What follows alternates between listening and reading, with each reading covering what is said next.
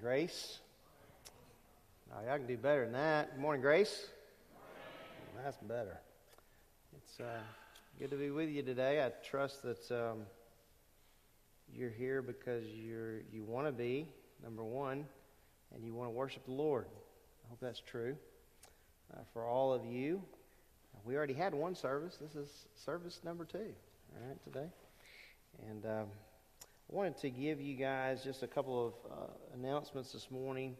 Uh, first of all, um, Quentin and uh, Beverly Swafford will be uh, moving back to the Promised Land on Saturday. In case you're wanting to know where that is, it's the state of Arkansas.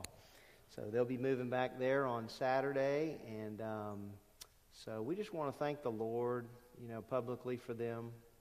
Uh, they're wonderful believers uh, who love the Lord and um, both very um, gentle servants of His and just both really appreciate it. And I just want to say publicly thank you to all of you guys who have helped them in their move, getting packed up.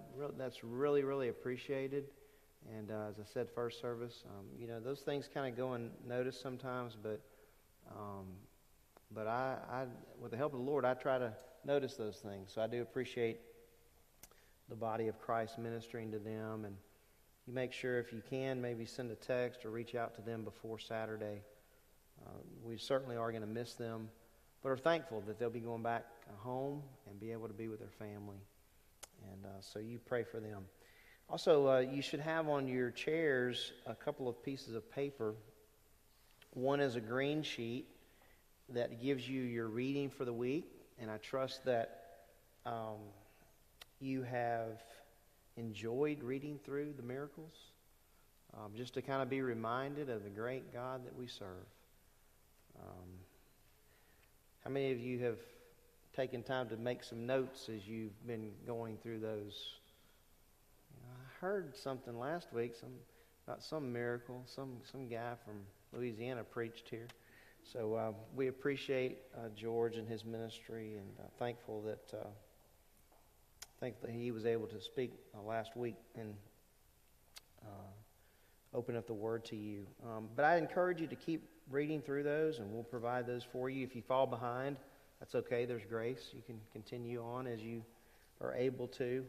Um, I want to encourage you in that. And then also, the white sheet is a sheet entitled Prayer for the Church. On uh, Wednesday, this past Wednesday night, um, we prayed, we had prayer time together uh, for those that were here. And um, we did pray for individual people within our body. I do want you to know that. We did, we did do that. But as the Lord was leading me uh, to write the letter and kind of focus on these three areas prayer for the church, prayer for our missionaries, and uh, prayer for, for our country um, these things came to my mind and just um, putting down some things for us to consider and how we pray we began the night just reading through a couple of the prayers of the Apostle Paul, and they're so deep and so rich. You know, we enjoyed that uh, time together just to be reminded of how he prayed. And there's nothing wrong with praying for Uncle Bob's big toe, but there's a lot of richness and, and just uh, really great stuff as you're reading through the prayers of Paul. And um, some of these things here are emphasized uh, in some of those prayers. But uh, as you can see there, they're from topics of unity all the way to having a mind set on uh, the Lord and the things that last. And I would just encourage you this week and the weeks following. This is not just a one time prayer sheet, but we want to continue to pray for the church in these areas. As you can see there, um, unity is a big part of that. Uh, church leadership, the preaching of God's word the advancement of the gospel. And so you take opportunity as you have time to maybe just add this to your time of prayer uh, each day as you spend time with the Lord. But I just wanted to encourage you guys in that, all right? Uh, let's have a word of prayer, and then uh, the praise team is going to lead us uh, in our time of uh, singing together.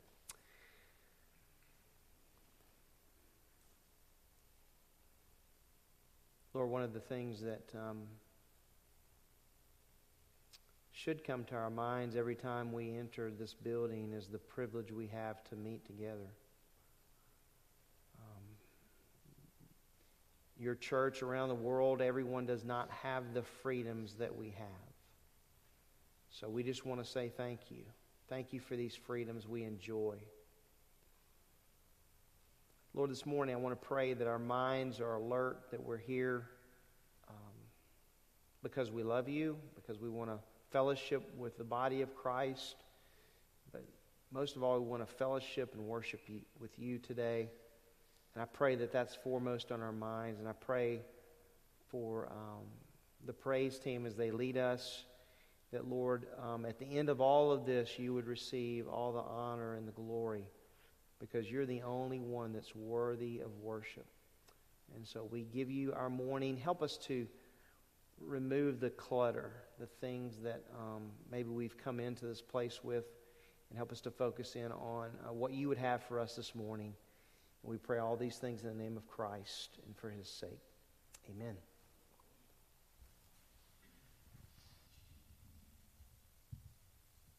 Good morning.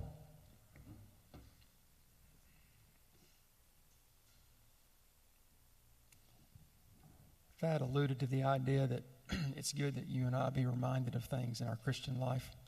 And uh, that is the exact intent that the writer had in mind of this song we're about to sing together.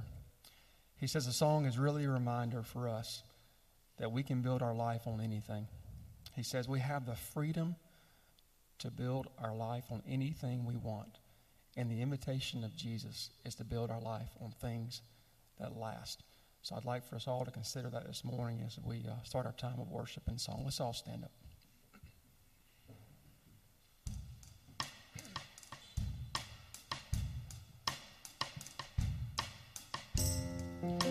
Worthy of every song we could ever sing. Worthy of all the praise we could ever bring Worthy of every breath we could ever breathe. We live for you. Oh, we live for you. Jesus. Jesus, the name above every other name. Jesus, the only one who could ever save worthy of every breath we could ever breathe. We live for you. Oh, we live for you. Sing holy. And holy, there is no one like you. There is none beside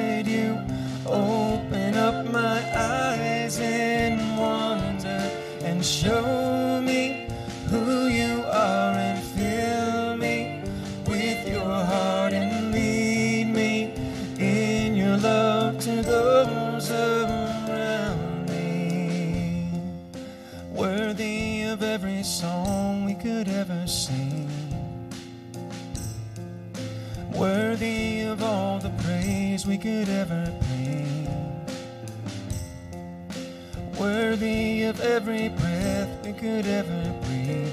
We live for you. Oh, we live for you. Jesus, the name above every other name. Jesus, the only one who could ever save. Worthy of every breath we could ever breathe. We live for you.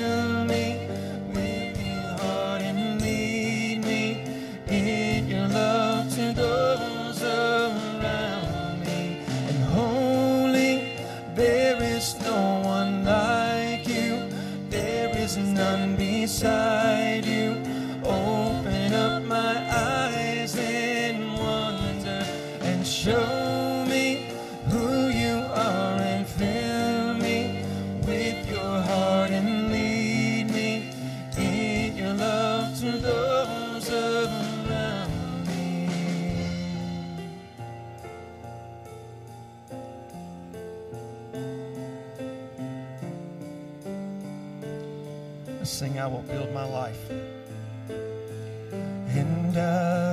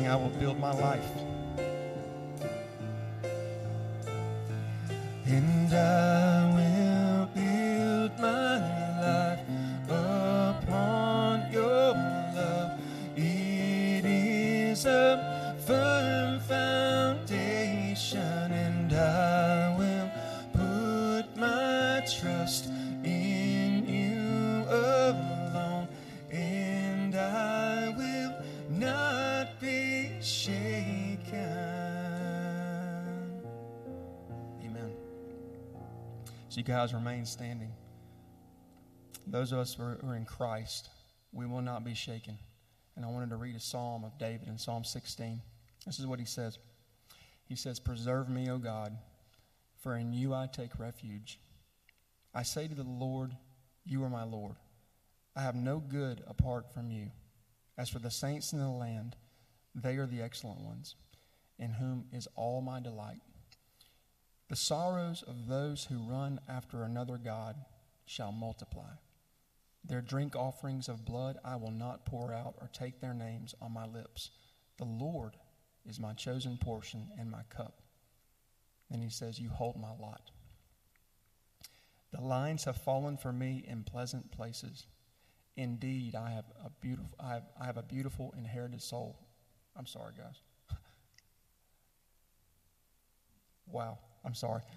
Uh, iPhones can sometimes tricky. Um, I bless the Lord who gives me counsel. In the night also my heart instructs me. I have set the Lord always before me because he is at my right hand. I shall not be shaken. Therefore my heart is glad, and my whole being rejoices. My flesh also dwells secure. For you will not abandon my soul to Sheol or let your Holy One see corruption. You make known to me the path of life. In your presence there is fullness of joy. At your right hand are pleasures forevermore. Let's sing this together.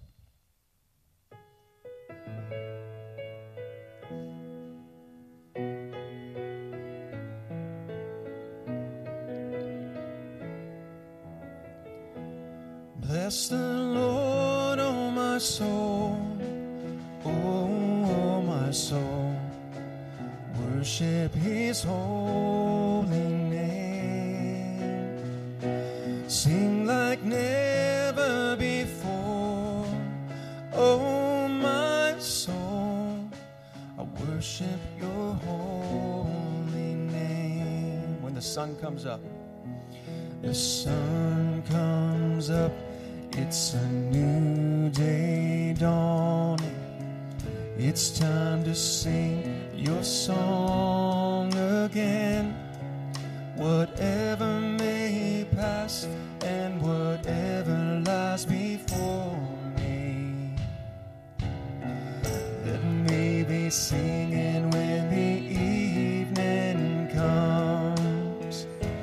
Bless the Lord, oh my soul, oh, oh my soul.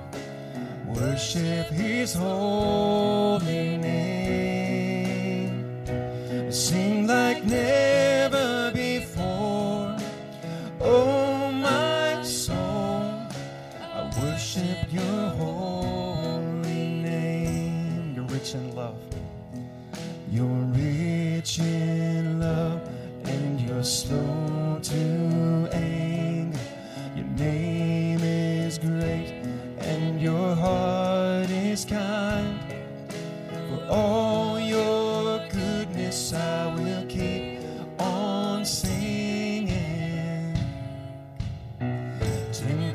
thousand reasons for my heart to find. Bless the Lord, oh my soul, oh, oh my soul. Worship His holy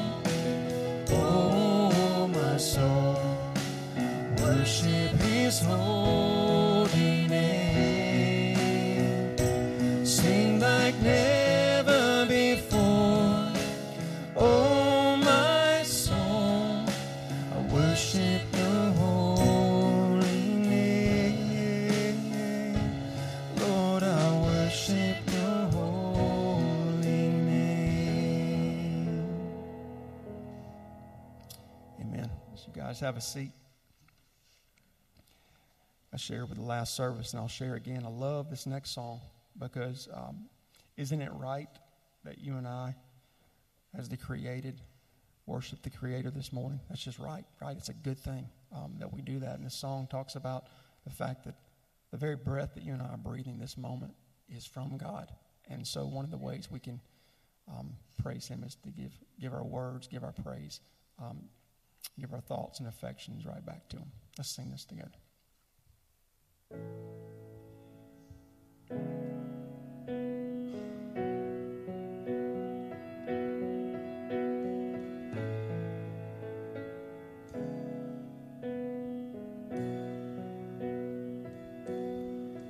You give life, you are love, you bring you give hope, you restore every heart that is broken.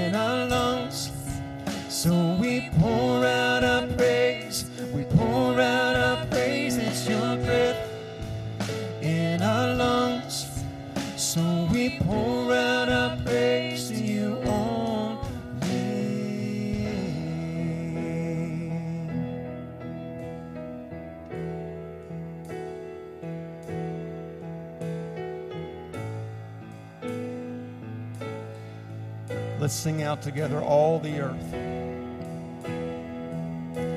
And all the earth will shout your praise, our hearts will cry, these bones will sing. Great are you, Lord. And all the earth will shout your praise, our hearts will cry these bones will sing.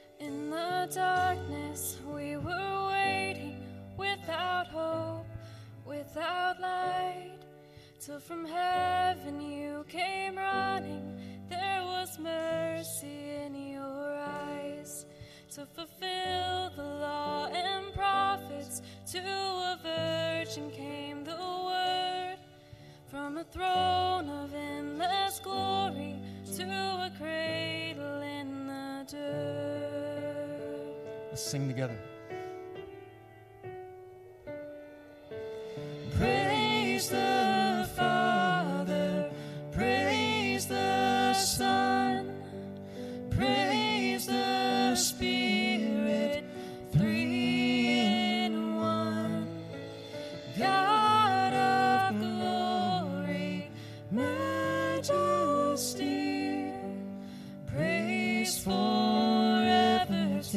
the King.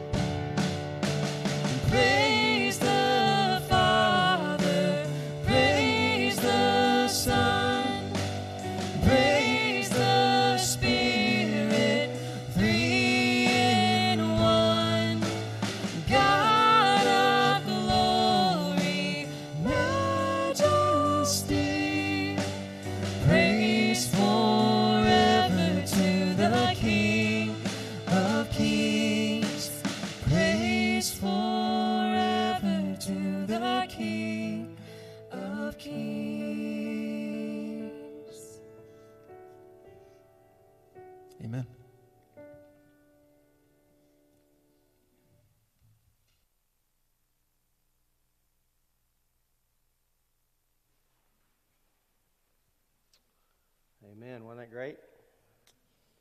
Thank the Lord for our praise team and Kevin leading today with Savannah and Kevin on the drums and Linda on the piano. Um, that was beautiful, Savannah. Um, a couple of weeks ago, her car was in the parking lot. I just happened to be up here on a Saturday, and um, she had a tag on the front of her car that was an Alabama tag. And so I'm exercising, walking around the parking lot, and I thought, hey, I had a hog tag on the front of my truck. So I thought, you know, what would be wrong with switching them up? Then I thought, no, I don't want to put an Alabama tag on my truck. So I removed her Alabama tag and put my hog tag. I thought about putting the hog, I mean, the, the Alabama tag in the dumpster, but that was just for a brief moment. And then I realized that wouldn't be good. And so I put it inside my truck, and then come to find out, I could have thrown it in the dumpster because it's Chris's tag on the front of that vehicle. But she's had that tag on the front of her vehicle for the last couple of weeks, and my Razorbacks are winning. We, we, we, had the ta- we had the game taken from us last week. We won't go into that. But then yesterday we won, so I think I'm going to keep that tag on the front of Savannah's car until we lose. Is that all right, Chris? You're like in a position you can't say no, right? All right. Well, guys, I need you to take your Bibles, and we're going to start in the book of uh, Second Corinthians, and then go back to First Corinthians, and then go to Second Timothy. Um, I wanted to kind of give you picture of what we will be chewing on today. How many of you have ever had a now later?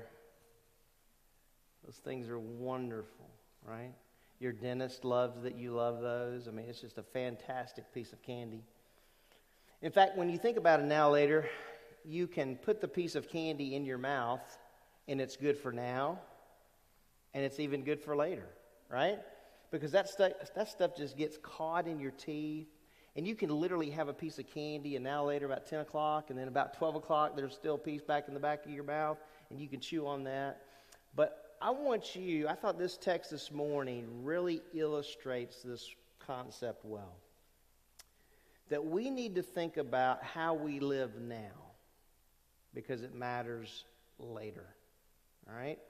And so I wanted to um, kind of get you started in thinking about that before we come to 2 Timothy chapter uh, 2 to deal with this second part of this statement. And I wanted to begin by showing you uh, two passages of Scripture that deal with a future time that all who are in Christ uh, will have. A time when those in Christ will stand before the Lord Jesus and he will judge us. Now, we know that Paul says in Romans, there is therefore now what? No condemnation to those who are in Jesus Christ. And while that's true, and we hang our hat on that all day long, it is also true, and you really need to think through this this morning, it matters how we live now. It will impact our reign in the kingdom of the Lord. Every believer will have a position in the kingdom, but not every believer will have the same position. Some of us will be scrubbing toilets, and some of us will be ruling over cities. And I don't know how that looks in God's economy specifically for every one of us, but I know it to be true that each and every person who is in Christ will be judged. And so it's important to know that right from the beginning. In fact, chapter uh, 5 of Second Corinthians, Paul says um, in verse 10 we must all appear before the judgment seat of Christ. So he is telling this Corinthian church they will, and he includes himself, we must all appear before the judgment seat of Christ, that each one may be recompensed for his deeds in the body, according to what he has done, whether good or bad. Who's going to be the one to judge that? Christ will be the one to judge that. Well, if you go back to 1 Corinthians chapter 3, we're given a little more insight into uh, this time of judgment that each of us will have before the Lord, each of us who are in Christ. Now, let me just say this that you want to be at this judgment. You don't want to be at the great white throne judgment, okay? This is the Bema seat judgment. And Paul is writing to a group of believers who are in Christ. Now, I need you to see that in verse 1. He says, I, brethren, could not speak to you as to spiritual men if you look in the previous section, when he talks about the spiritual man, the spiritual man examines things closely. That was not going on in the church at Corinth. He said, I, brethren, could not speak to you as to spiritual men, but as to men of flesh, as to babes. And what is that next phrase? Babes in Christ, which is a distinctive phrase for the church. Okay? These are believers. Now, there's arguments by some that want to say, well, there's no such thing as a carnal Christian. Well, what do you do with this? How do you just dismiss what's being said here? That these, indeed, these people in Corinth were in Christ. He says, I gave you milk to drink and not solid food, for you were uh, not yet able to receive it. Even now you are not yet able. And he goes into the fact that they are acting like mere men, men who aren't separated to Christ question At times, do we behave like mere men? Answer Yes, we do. Okay? That's very important to understand. Some want to divorce this position of carnality, but the reality is, all through the scriptures, we have examples of people, believers, who know the Lord who are not acting like they do. And sometimes that happens. But when you come down to the bottom of that section, beginning in verse 10, he says, According to the grace of God which was given to me as a wise master builder, I laid a foundation, and another is building upon it. But let each man be careful how he builds upon it. he tells us in verse 11 that the foundation is Jesus Christ. How many of you would affirm with me today that the foundation is Jesus Christ. He is the foundation. There is no argument there, um, at least hopefully for us in this room.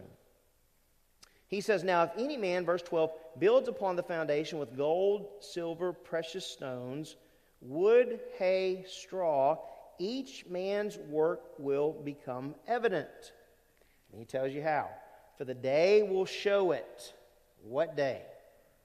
the judgment seat of Christ, because it is to be revealed with fire, and the fire itself will test the quality of each man's work. If any man's work which he is, has built upon it remains, he shall receive what? A reward. And then, this is a very critical verse. If any man's work is burned up, and so it will be, there will be some works that burn up, he shall suffer loss. He shall suffer loss, but he himself shall be saved, yet as through fire. So he's saying, look, these are believers, and there's coming a day when these believers will be judged, and some of the things that they have done will be burned up, but some will remain. Now, who is going to judge those things, these deeds, these works? The Lord Himself is. And we're going to stand before Him, and there will be reward and loss of reward. And it impacts then this concept of the kingdom. When the church enters the kingdom, um, we will each have a position in the kingdom with Christ, but our positions will be different. Some of us will be scrubbing toilets, like I said, some of us will be governing over cities. I don't know how that looks in your personal life, and you don't either. And one day we will come to that position where the Lord will judge each and every one of us. One of the things that we cannot see, I think this is so, so critical, we cannot see the motivation, can we, behind the work or the deeds done in the body for the Lord. Only the Lord searches the hearts and the minds. He's the one that knows. Now, when you think about that, let's like, whoa, okay? And we're going to see that in a few moments as we look at an example in the church. So I want you to keep in mind that now matters, okay? There, there are some people that live the Christian life that, that might have this perspective. I've got heaven, that's good enough. When in reality, it seems to be that one of the most discussed prophetical issues in the scriptures is the millennial kingdom. In fact, in the book of the Revelation, in chapter 20, there's several times where a literal thousand year kingdom is mentioned. And we do have brothers and sisters in Christ who do not believe in a literal thousand year kingdom where Christ will rule on the earth and we will rule and reign with him. They do not believe that. Our millennial brothers do not. They believe that the kingdom is now and it's in your heart. Christ is ruling in you. They don't see a distinction like we do between Israel and the church. In fact, there's a huge movement now in replacement the- called replacement theology where indeed some believe that the church has replaced Israel, but the scriptures don't give us the freedom to do that.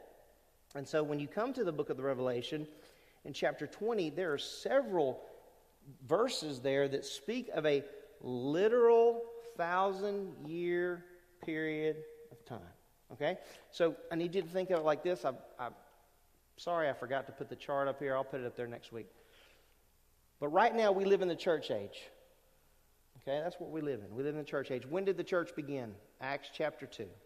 Okay? The church began. We live in the church age, and the next thing on the calendar of our Lord is what? His return for his church. Subsequent to his return for the church, there'll be a seven year period called the tribulation period. And it's broken up into three and a half years. The first three and a half years are false peace. That's what's going on. And then in the last three and a half years, there's war. I mean, just read the book of the Revelation beginning in chapter 6, and you'll see all that transpires. And then at the end of the tribulation period, Christ comes back to earth. There's the Battle of Armageddon, and after the Battle of Armageddon, he comes and he sets up his rule and his reign on the earth, and it'll be an altered earth. It's going to look a little bit different. A thousand year period of time. Because there's a lot of destruction that goes on during the tribulation period, especially at the end. And you have Christ coming with his armies, and that's the church coming, okay? And then you have, at some point in time before the millennial kingdom, Old Testament saints will be resurrected. And then you also have believers who've been martyred during the tribulation period will come to life and they will reign as well, and you'll see that in just a moment. But I kind of wanted to get that picture for you because in 2 Timothy chapter 2, I believe the Apostle Paul is specifically encouraging his protege about now and later. If you look in chapter uh, 2 of 2 Timothy 2, you remember what it said, and we dealt with this last time uh, together. It says, It is a trustworthy statement, verse 11, for if we died with him, we shall also live with him. And we talked about the key to understanding, I believe, this is my viewpoint, the key to understanding this statement is understanding the pronouns and the word if. The word if is a first class condition, and it means this if and since, or in view of the fact. Okay? There's not a question, it's just the truth. So he says, It is a trustworthy statement, for since we died, and you could put that there and it would be accurate, since we died with him, we shall also live with him. What's he talking about here? Our salvation. Okay? And our salvation guarantees us what? Presence with the Lord. And that's what he says there in that first statement. For if we die with him, we shall also live with him. But these next statements deal with not our salvation, but specifically deal with sanctification. He's talking to Timothy about this, and he says, Since we endure, we shall also reign with him. And that word endure, remember, is present tense. So what he's telling Timothy is, hey, since we are enduring, we will reign with him. It's a guarantee. Um, what that looks like is a mystery, right? for us. We, we know the literal thousand years is coming, but our position and what we'll be doing in the kingdom, that is a mystery.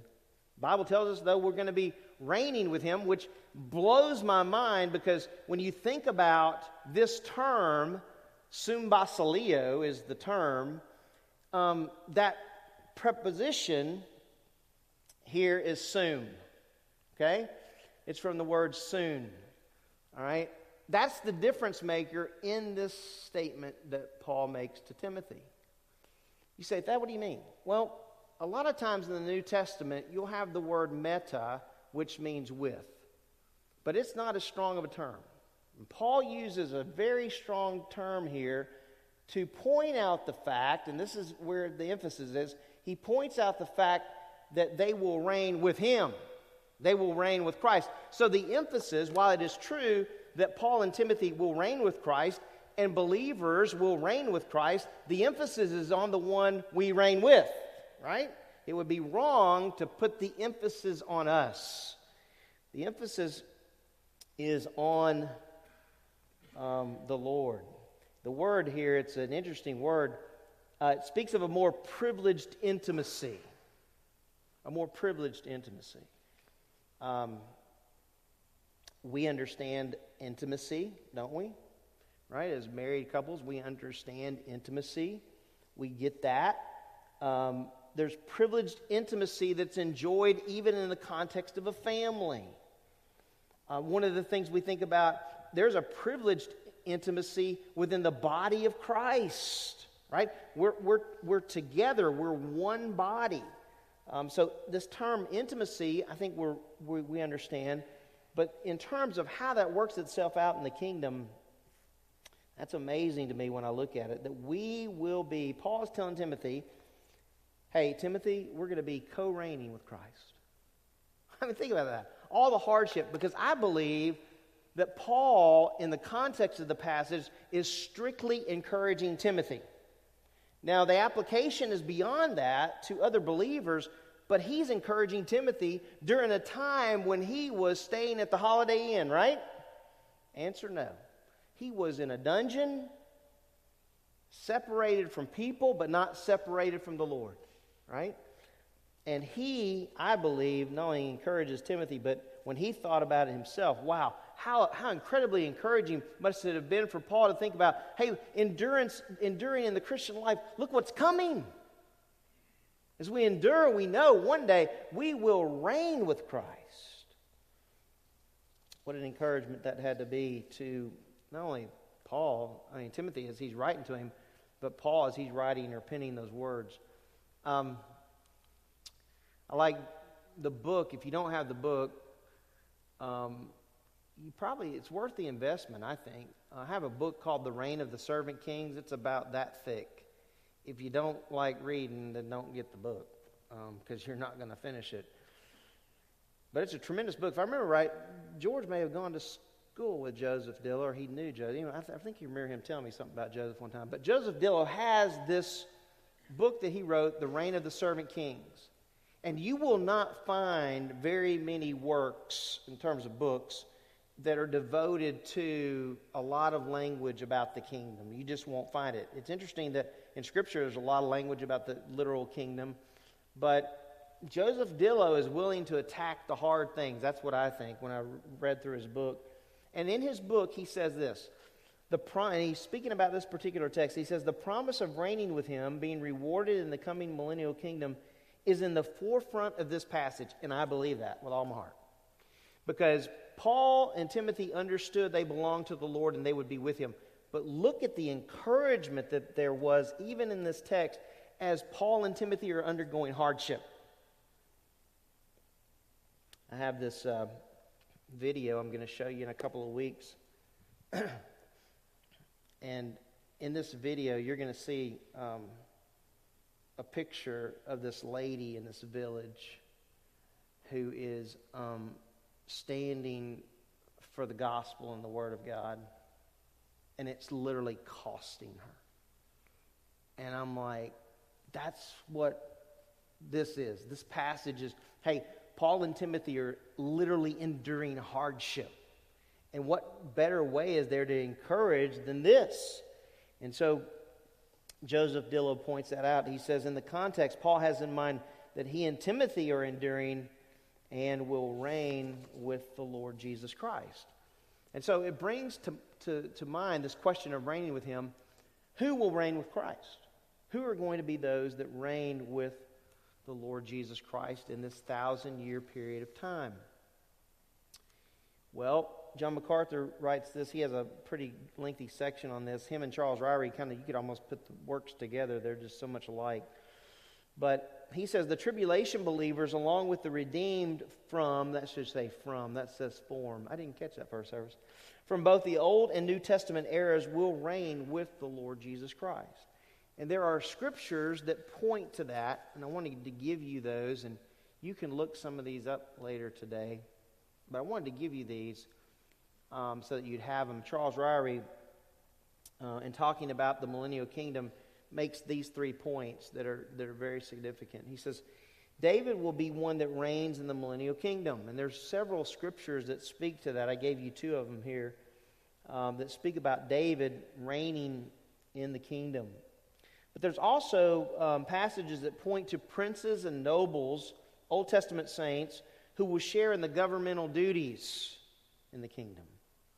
So it's not just the church that's going to be a part of this ruling and reigning. How that looks, man, it's wild to think about.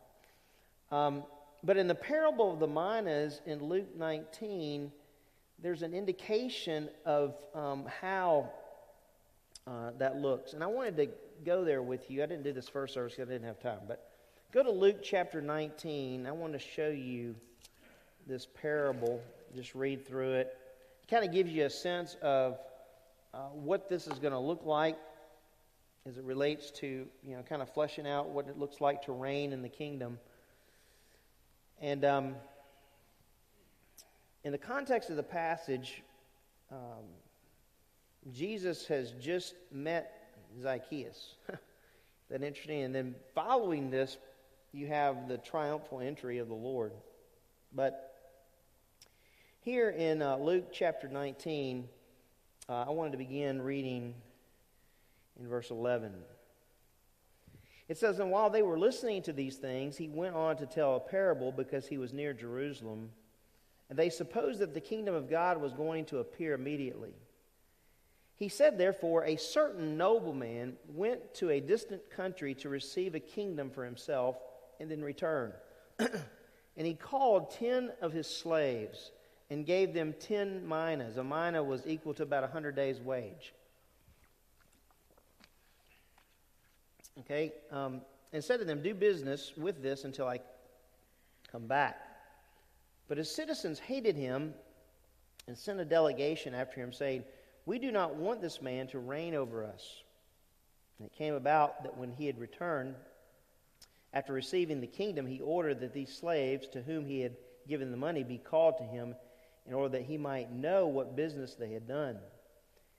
And the first appeared, saying, Master, your mina has made ten minas more. He said to him, Well done, good slave, because you have been faithful in a very little thing, be in authority over ten cities. Okay, so you getting the picture of this, all right, how that works? He says, And the second came, saying, Your mina, master, has made five minas. He said to him also, And you are to be over five cities. And another came, saying, Master, behold your mina, which I kept, I put away in a handkerchief.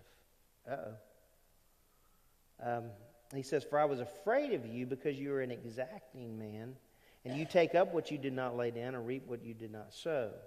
He said to him, By your own words I will judge you, you worthless slave. Did you, did you know that I am an exacting man, taking up what I did not lay down and reaping what I did not sow? Then why did you not put the money in the bank, and having come, I would have collected it with interest? And he said to the bystanders, Take the mina away from him and give it to the one who has the ten. And they said to him, Master, he has ten minas already. He said, I tell you that to everyone who shall who has shall more be given. But from the one who does not have, even what he does have, have shall be taken away. But these enemies of mine who did not want me to reign over them, bring them here and slay them in my presence. And so you have here an example of two that invested well and one that did not. And you, you have in the kingdom, as you think about how um, Old Testament saints and New Testament saints and the martyred believers are going to reign, what we do, how we invest, right, matters. It matters to the Lord. Now, here's a question What has the Lord given to you? Class, what's He given to you? Well, if you belong to Christ, He's given you eternal life. What else has He given you? Spiritual gifts. And we're to do what with those spiritual gifts? Sit on them? No, we're supposed to use them. What do we do to do with the Christian life He's given us? We are to be separated unto Him, right, and do the work of the Lord. And so, in this particular um, parable, Ryrie points out that those who have proved faithful will be given much authority in the kingdom that is to come. Um, so you not only have David and the Old Testament saints, but you have the disciples. the disciples will rule and reign in the kingdom. Uh, in Matthew 19, verses 27 and 28, it says, Then Peter answered and said to him, Behold, we have left everything and followed you. Peter would be the one to say that. What then will there be for us? Right? So Peter's speaking, but he's likely speaking for others as well. Peter was known for doing that. And Jesus said to them, so he's not just going back at Peter, he's going back to all of them. He says, Truly I say to you that you who have followed me. Now here's a question Did Judas follow him to the end? Answer No, he did not. You who have followed me in the regeneration when the Son of Man will sit on his glorious throne, when will that be? During the millennial reign of Christ. You also will sit upon thrones judging the 12 tribes of Israel. And so you have the promise there given to the disciples, I believe, minus uh, Judas. Um, there is a debate as to who, I didn't mention this first service. I'll have to tell that to them next week. There is a debate as to who sits on that 12th throne. Um, and a lot of a lot of theologians believe that'll be the Apostle Paul. Um, there's not a whole lot of argument for Matthias, but some put Matthias in there. Um, I kind of lean toward the Apostle Paul, but anyway, um, the apostles will reign during um, the millennial kingdom. And then we also have the martyred dead. the martyred dead in Revelation chapter 20. Take your Bibles and go there for a minute. Revelation chapter 20. I want to show you um, this whole picture here in Revelation 20 about the coming kingdom. Okay? Remember at the end of Revelation 19, we have the Battle of Armageddon, chapter 19, verse 14. The armies which are in heaven, clothed in fine linen, white and clean, were following him on white horses. Uh, if you don't know how to ride a horse, you will. Um, so, I mean, it's amazing to just picture this scene coming back with Christ. Um, and we know that he calls the bir- he calls the birds of the air to come feast. I mean, one of the great things about um, the end of the tribulation period and the end of the millennial kingdom that kind of sticks here is in my mind always is the Lord is the one that's going to do battle. He's got it. He doesn't need our help. Isn't that great? And then you come down to uh, chapter 20, and it says, I saw an angel coming down from heaven, having the key of the abyss and a great chain in his hand. And he laid hold of the dragon, the serpent of old, who is the devil and Satan and bound him for a thousand years. Whew. That's going to be nice. And all God's people said amen to that. And threw him into the abyss and shut it and sealed it over him so that he should not deceive the nations any longer. And by the way, uh, not only is there deception with the nations during the tribulation period, there's deception with the nations now. True? True. There's deception. Satan is the deceiver, he's the master deceiver. Um, so it says here threw him into the abyss, shut it, sealed it over him, so that he should not deceive the nations any longer until the thousand years were completed. And at the end of the thousand years, he'll be let loose for a time. And there'll be a rebellion uh, as the sands of the seashore. Imagine that, right? But the Lord's going to take care of that just like that, all right?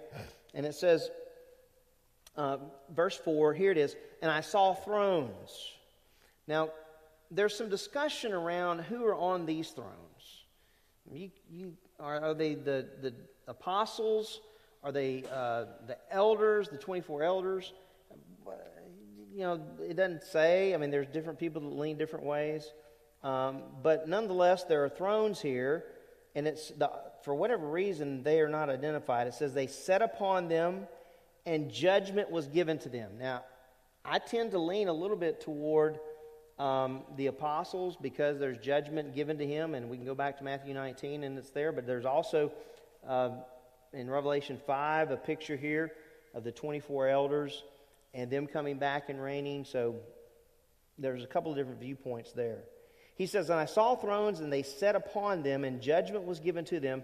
And then he, here, here it is the martyred dead and I saw the souls of those who had been beheaded because of the testimony of Jesus and because of the Word of God.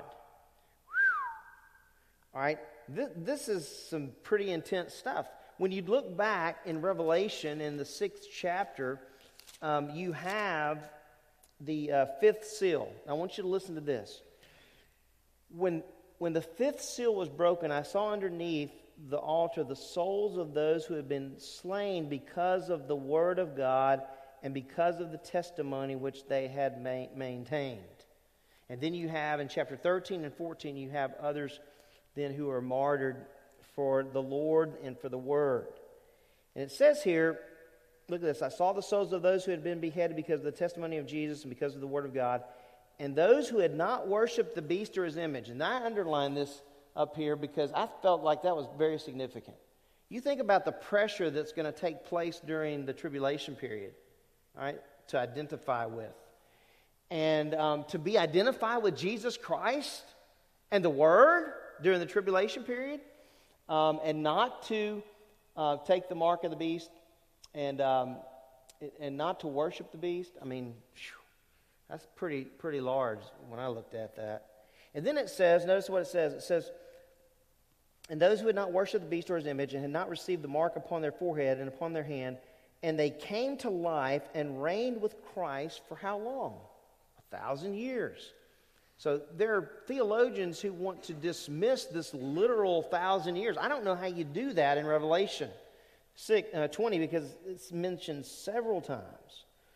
It says here, the rest of the dead did not come to life um, did not come to life until the thousand years were completed.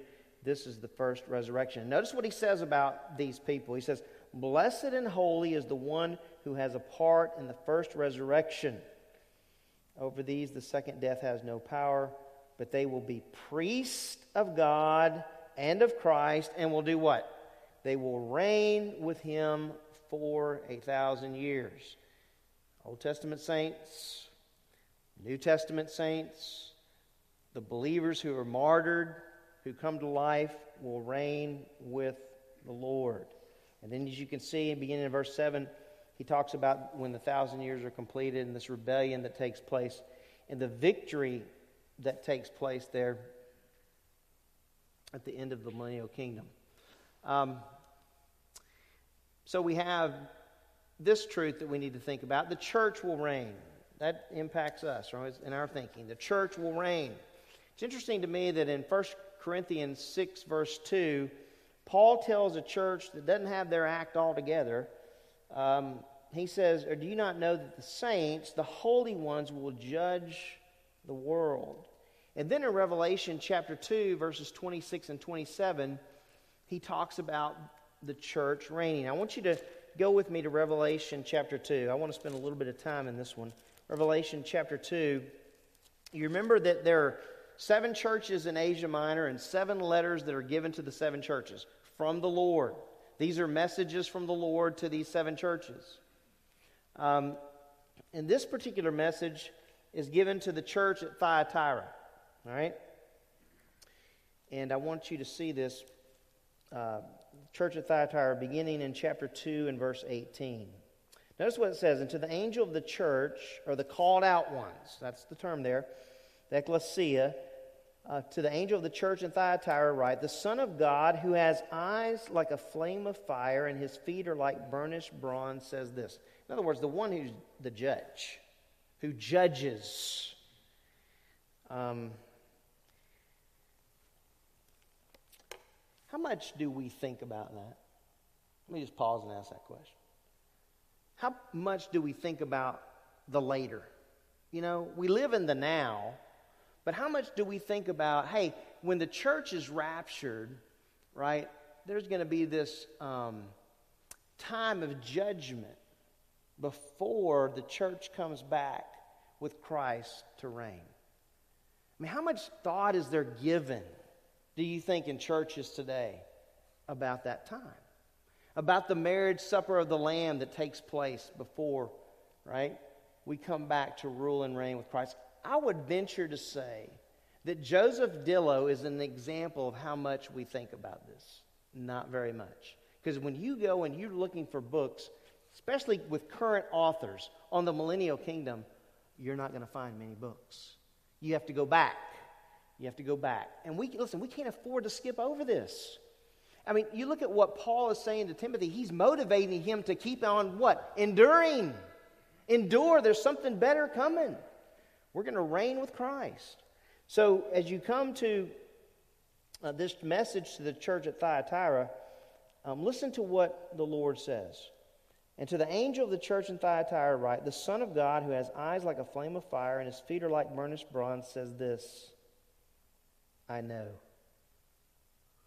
Boy, there's a great, you get to stop there. The Lord knows, doesn't He? He's omniscient. He knows everything about that church. He knows everything about the body of believers here at Grace. Every single thing. You're going to see that. He says, I know your deeds and your love and faith and service and perseverance. That word is steadfastness or endurance. And that your deeds of late are greater than at first. Now, if you stop there, you would do what? I mean, these guys are doing fantastic. But notice what it says here in verse 20. But I have this against you that you tolerate the woman Jezebel, who calls herself a prophetess, and she teaches and leads who astray? This is a very critical point. What does it say? Look what it says. She teaches and leads my, who's my there? The Lord. My what? Bond servants. Those who belong to me. astray, so that they commit acts of immorality and eat things sacrificed to idols. Let me stop there for a minute. One of the things that's going to happen in the Second Timothy passage in this area of sanctification is you have different viewpoints when it comes to um, if we deny him, he will deny us. And there's some people that believe that that's the audience is totally different. That they're talking about uh, those who reject Christ. Well, I don't personally hold to that view. I believe he's absolutely talking about what happens at times in the lives of believers. Do believers, have you ever denied the Lord? Careful. Have you ever done that? Have you ever been in a lifestyle of sin in your life? A period of time? I mean, I have. I don't know about you. I'm just going to say I'm guilty. I mean, think about what the Apostle Paul said. The very things I don't want to do, I find myself what? Doing them. It's going to be nice when we are saved out of the presence of sin. How about that? Well, he says, She teaches and leads my bondservants astray, so they commit acts of immorality and eat things sacrificed to idols. And asked the class last hour, I said, How did Solomon do at the end of his life? How did he do? Do you know?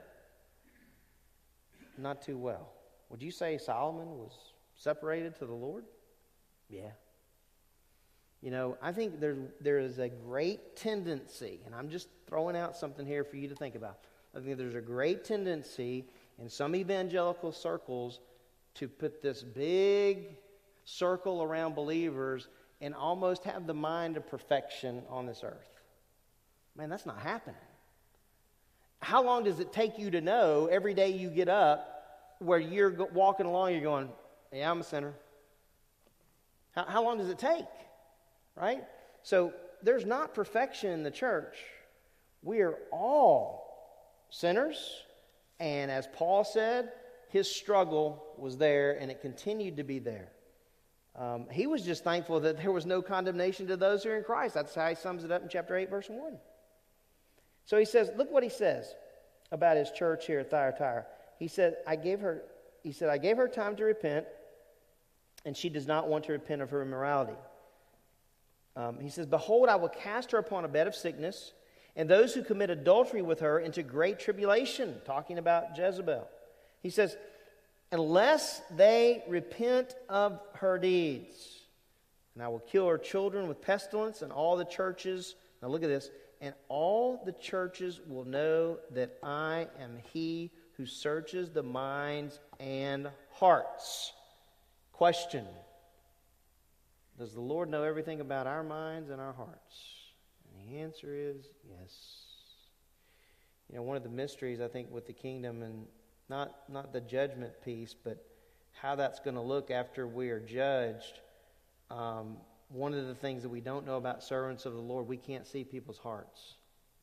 We don't know the motivations behind people, do we? We don't.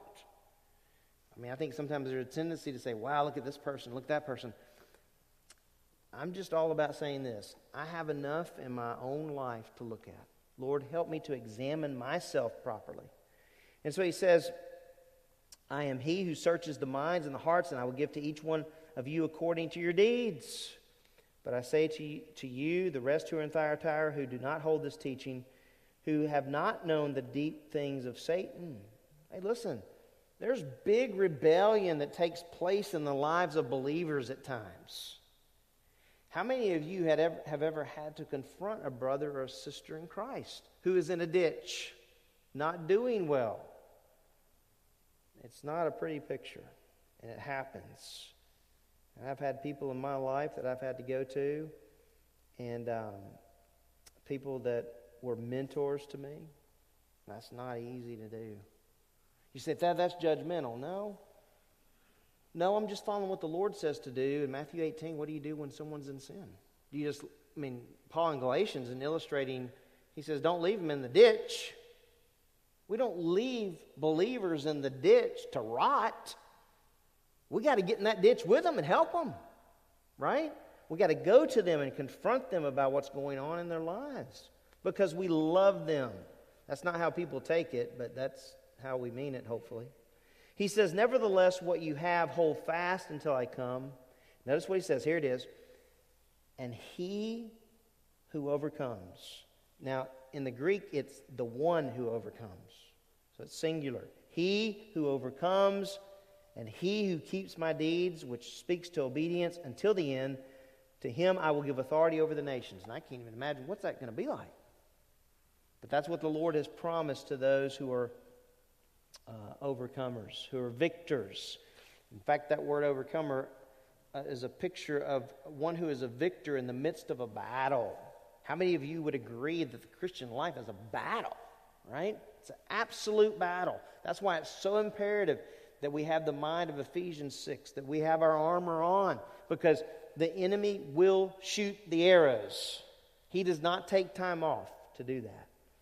All right, notice what he says To him I will give authority over the nations, and he shall rule them with a rod of iron, as the vessels of the potter are broken to pieces, as I also have received authority from my Father. And I will give him the morning star. He who has an ear, let him hear what the Spirit says to the churches. And these letters were meant for all these churches in Asia Minor. They would have been circulated. And I have yet to find in my study of the book of the Revelation, I've yet to find something that you know I didn't know. I mean, I, I don't know all of it. I mean, excuse me, I said that wrong. I've yet to be in discovery and, and go, wow, you know. I mean, I'm, I'm, I'm always learning from the book of the Revelation. My first opportunity to teach that book Lord help me, was when I was 20 years old. I was at a youth group, and they were um, my kids. There were about 10 of them. And I gave them a slip of paper, kind of like this sheet of paper, and I said, hey, write on this slip of paper what you want to study. And I had been at Southeastern under George and some of those guys for Dr. Hughley for a couple of years. Not listening as much as I should have. I was more interested in dating Teresa and playing basketball. That's the absolute truth.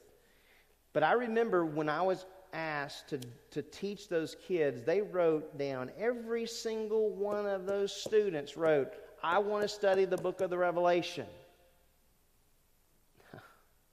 I should have called George. I said, okay. I was 20 years old. I never got out of chapter 1. That was probably a good thing. Because there was so much in there. And you know what? Actually, it got me into just like, I just can't get enough of this. And so when we look at these passages like this, we're like, whoa, there's a lot to consider here because not only was the Lord talking to them in about 95 of, hey, look, this is what you need to be considering, but He was moving them forward. He was saying, hey, listen, there's a day that's coming. And those who overcome will rule and reign with me. I wanted to show you one more example, and then I want to give you a couple of thoughts before we leave today. I want you to go to chapter 3, and I want you to see something that he says, the message he gives to the, the church at Laodicea. Um, look what he says about their condition.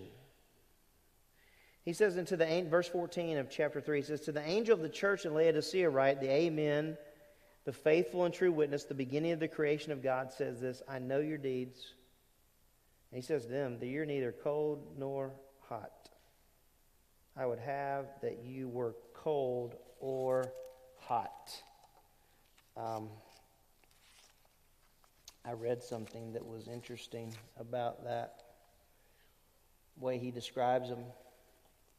John Walvoord says in his commentary on Revelation 3, he says, This rebuke would have been especially meaningful to the church. For water was piped to the city of Hierapolis, a few miles north, and by the time the water reached Laodicea, it was lukewarm. How many of you have ever had a drink and you were expecting cold or hot, but you got lukewarm? That ever happened to you? Right? Well, this is serious here because they were, listen, these guys were spiritually in trouble. Notice what it says. He says, I know your deeds. I know you're neither cold nor hot. I would have that you were cold or hot. So because you're lukewarm and neither hot nor cold, I will spit you out of my mouth. Because you say, I'm rich and have become wealthy and have need of nothing. You say, that how does it how, how does a group of believers get to that point? Do you think it's possible that some of these things here we could describe our current world? Maybe so, right? Hey, we don't need the Lord, right? We don't need Him. Even as Christians, I don't need the Lord. I need Him when things are hard. But I got my own plan. I got the retirement plan. And I'm on a, right, I'm going for the great American dream. I don't have need of anything. Look what the Lord says. He says, Because you say I'm rich and have become wealthy and have need of nothing, and you do not know that you are wretched and miserable and poor and blind and naked. You know what I'd say about the church today? I would say that's a pretty accurate description, but I would add this. The church today is distracted from the things of God. That is a fact. I'm living in that. The church today is distracted from the things of God. And it's not getting better, it's getting worse. I mean, we see our country, it's being divided as we stand and sit here today. It's divided. We live in a divided country. And the church is dividing. It's sad. One of the things you have on that little white sheet of paper is praying for the unity of the body.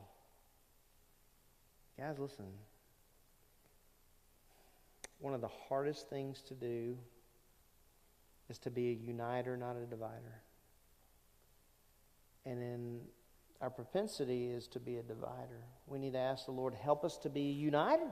Help us to do that. Notice he says, And you do not know that you're wretched and miserable and poor and blind and naked. He says, I advise you to buy from me gold refined by fire, that you may become rich, and white garments that you may clothe yourselves, that the shame of your nakedness may not be revealed, and eye salve to anoint your eyes that you may see. I like Walvoord's note on this. I've got to read this to you. He says, Their being lukewarm spiritually was evidenced by their contentment with material wealth and their being unaware of their spiritual poverty. Christ uses strong words to describe their condition. In verses 18 and 19, he comments, he says, They were urged to buy not ordinary gold, but refined gold, referring to that which would glorify God and make them truly rich. What makes us rich? The riches that we have are where? In Christ. All the blessings that we enjoy. I think Paul does a tremendous job of just summing up all those things in Ephesians chapter 1. We are so wealthy. Um, he had a note here through its bank industry, the city had material wealth. Laodicea was a rich place, but they were poor spiritually. How do you know if you're not doing well spiritually? Do you have a little self test that you give yourself? Do you ever do that kind of thing, or am I just a weird guy? Like, I think one of the self tests could be Am I in the Word of God? Am I desiring the fellowship with the body? Is it my desire to be studying the Word of God with someone? Are the things of this world overtaking me, or am I a person that has a mind set on the things above? Well, I have a few things I wanted to leave you with this morning, just by way of thoughts, just things to think about. Um, and I kind of took that whole statement. Notice at the end of the, the passage there in Revelation, he says, He who overcomes, I will grant to him to sit down with me on my throne. I, that's an unbelievable thought. As I also overcame and sat down with my Father on his throne. Um, what a picture that is of victory. Um, I wanted you to think about these things as you leave today. I have as the heading, as we live the Christian life, have the mind of endurance and don't, and then I put some things here for us to consider. Because as we live the Christian life, we recognize the fact that it's hard. Have you ever in your Christian life been bitter? that ever happened to you? It's happened to me. I'm just confessing before you. It's happened to me. It's happened in relationships. I can honestly say I don't ever remember being bitter toward the Lord. I, I don't ever remember that.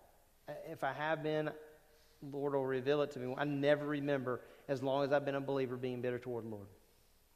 Not understanding things? Yeah. But not being bitter. But I've been bitter toward people. I've had to make that right. You ever been bitter toward someone? Had to make that long walk or that phone call? Um, and then I said here, don't be a quitter. Don't focus on circumstances, but on eternal life with Christ. Don't be lazy, wasting what the Lord has given you. Wow, if there's a great lesson that comes from this study on what's to come, that's a great sentence. Don't be lazy, wasting what the Lord has given you. Um, don't be comfortable with this life and the things afforded here. Well, that's a hard one. Don't forget that He never leaves us and He never forsakes us. So, no matter what you're going through as you're walking through and enduring things in the Christian life, He never leaves us or forsakes us. And we'll see this later as we look, get to chapter 4. Paul knew that. He says, At my first offense, no one supported me, but all deserted me. May it not be counted against them, but the Lord stood with me. Hey, guys, no matter the hardship, this is a truth you need to stand on, and we can stand no matter the hardship the Lord is with us. And some of you are going through hard times, and we all go through them. But we need to endure to the end with the mind hey, one day we're going to reign with our Lord and our Savior. So let's not forget that He never leaves us and forsakes us. And then don't forget our life lived now matters later. If you need to buy you some now laters, buy them. Chew on those things remember that what we do now counts for later. I like what Paul said. He said, For to me to live is Christ, and to die is gain. And then he said, Look, if I'm to live on in this life, it means retirement. Is that what it means? That's what it means. If I'm to live on in this flesh, he says, this will mean fruitful labor for me. Listen to me. You know what happens? Oh, it happens sometimes with people who are a little older than I am it happens, they go, well, I'm just not, you know, how valuable am I to the Lord? You know, I feel like I'm sitting around and I'm not doing anything. Um, there was a lady in our church years ago. Her name was Nell Miner, and um, she's a wonderful believer. And one of the most encouraging times I ever spent with her, um, I remember distinctly. I knocked on their um, little apartment door. I walked in. There's James. There's Nell. If you knew James, he didn't say a word. Nell talked for him and James and me. She was a talker. And um, she looked at me, and she, she was a bad diabetic. She had had um, some surgeries that were difficult. And I'll never forget, she looked at me and she said, Dad, is there anything I can do for the church? I just, I feel like I'm just sitting around. I said, Yeah, Nell, you know what you can do? You can pray. That's what you can do. And I don't know how that sounds to you, but prayer is work. It's work. And so, me and a couple other people put together a regular list for Nell Miner, things that she could pray for, to, to feel like she was part of the body, right? And the Apostle Paul, his life was a life that was lived for the Lord. I ran across this. Um, hymn, and uh, I wanted to just read it to you. This hymn was put together by um, a Union soldier um, back during the Civil War. And um, listen to how it, how it goes. He says, He wrote, My life, my love, I give to thee, thou Lamb of God who died for me. Oh, may I ever, oh, may I ever be, ever faithful be, my Savior and my God. I now believe thou dost receive, for thou hast died that I might live. Think about that. Thou hast died that I might live. And now henceforth I'll trust in thee, my Savior and my God. O thou who died on Calvary to save my soul and make me free, I'll consecrate my life to thee. What does that word consecrate mean? To set apart. I'll consecrate my life to thee, my Savior and my God. I don't know how it works for you, but I love reading history. And so when I run across someone who was born again and who lived during a period of time where it's World War One or two or the Civil War, think about all the things they were enduring in their life. This is the chorus that he wrote I'll live for him who died for me. How happy then my life shall be. I'll live for him who died for me, my Savior and my God. That's a pretty simple song, but it's a pretty powerful message. What was he saying? Hey, my Savior died for me. What else can I do but live for him? That's exactly what he's saying. So, guys, I really want to encourage you think beyond the now to the later because one day our Lord and Savior Jesus Christ is coming for us. Let's pray uh, together.